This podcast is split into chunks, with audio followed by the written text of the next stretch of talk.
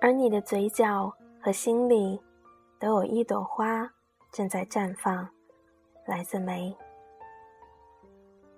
疏远联系的旧朋友，有一天突然发来微信跟你说：“你读了那么多书，也去过了那么多地方，要是你长得再好看一点就好了。”听完的第一反应是愣，第二反应是怒，第三反应是你算哪根葱？凭什么来评价别人的长相？只是那个几只的。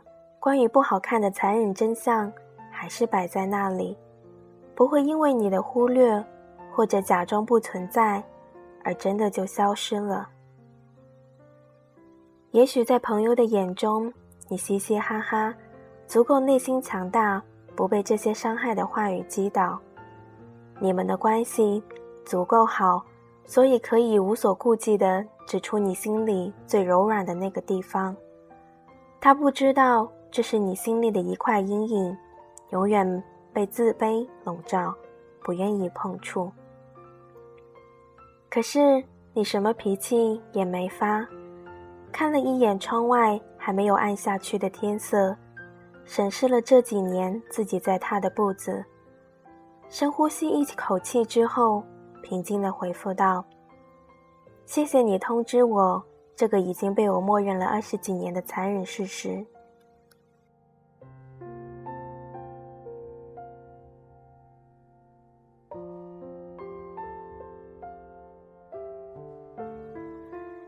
看过的日本电影里，白领女主角终于在朋友的单车后座删除掉已婚男人的联系方式，然后放声大哭，跟人生妥协，跑去相亲会所相亲，继而澄清怀孕，和朋友在照相馆照相聊天时，他说：“有时候也会忍不住想，是不是我所放弃的那一种人生，也是有未来的。”这样想着的时候，眼里的怅然还是轻飘飘的浮现出来。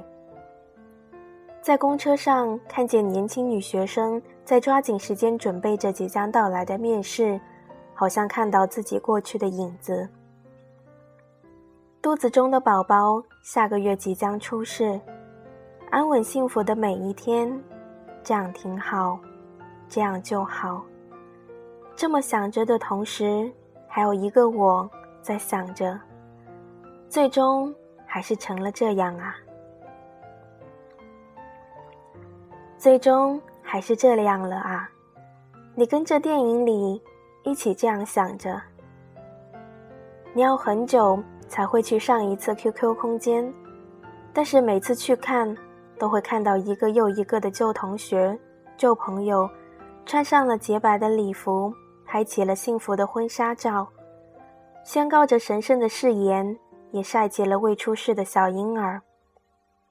看着别人美美的拉着另一半的手，被定格在欢乐的相框里。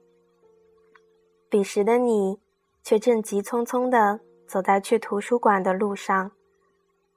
头顶没有白鸽应景的扑腾飞过，也没有阳光直直地洒在你的脸上，有的。只是一颗焦虑无比的心，在想着下午马上要到来的测试，而你尚未准备完毕。怎么人家都结婚怀上了胎，而你却还在跟该死的考试做着斗争？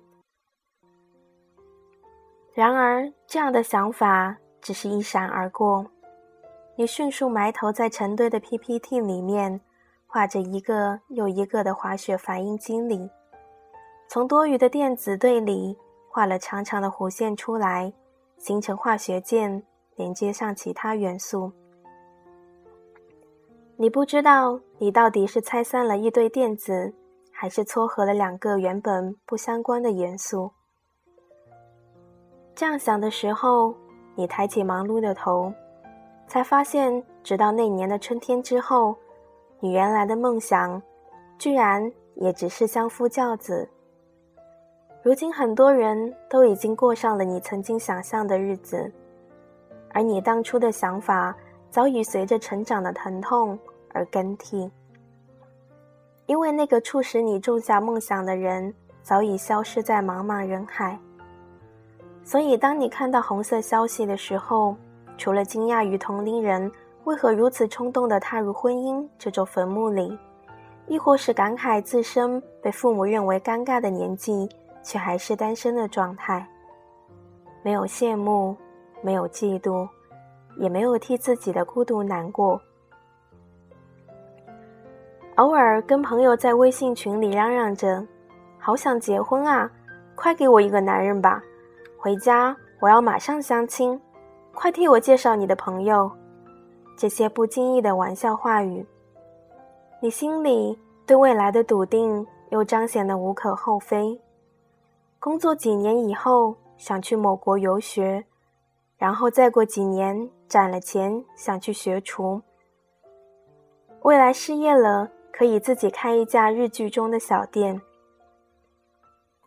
你讲这些的时候神采飞扬，你的朋友看着你描述的样子，亦是笑语盈盈。而这些未来里面，好像也并不是非要别人的参与不可，你一样可以活得声色犬马。最后的最后，你慢慢的打下了另外一段又矫情又做作的话，回复那个朋友：“我很感激，感激我长得没有你想象和心目中那么美好，因为我知道自己没有靠脸吃饭的资本，所以只能鞭策自己进步，看很多书，学外语，在厨房里慢慢修炼一道又一道的菜肴。”省下钱来去东奔西跑探访这个花花世界，以及去设定许许多多个未知的目标去完成，和搜寻所有的人生可能性。我不知道，如果我现在已嫁为人妇，日子会过得怎么样？会不会一样的丰富和精彩？但是至少我很满足目前美好又潇洒的生活。日子哗啦啦的，像风翻动着树叶，而你的嘴角和心里，都有一朵花正在绽放。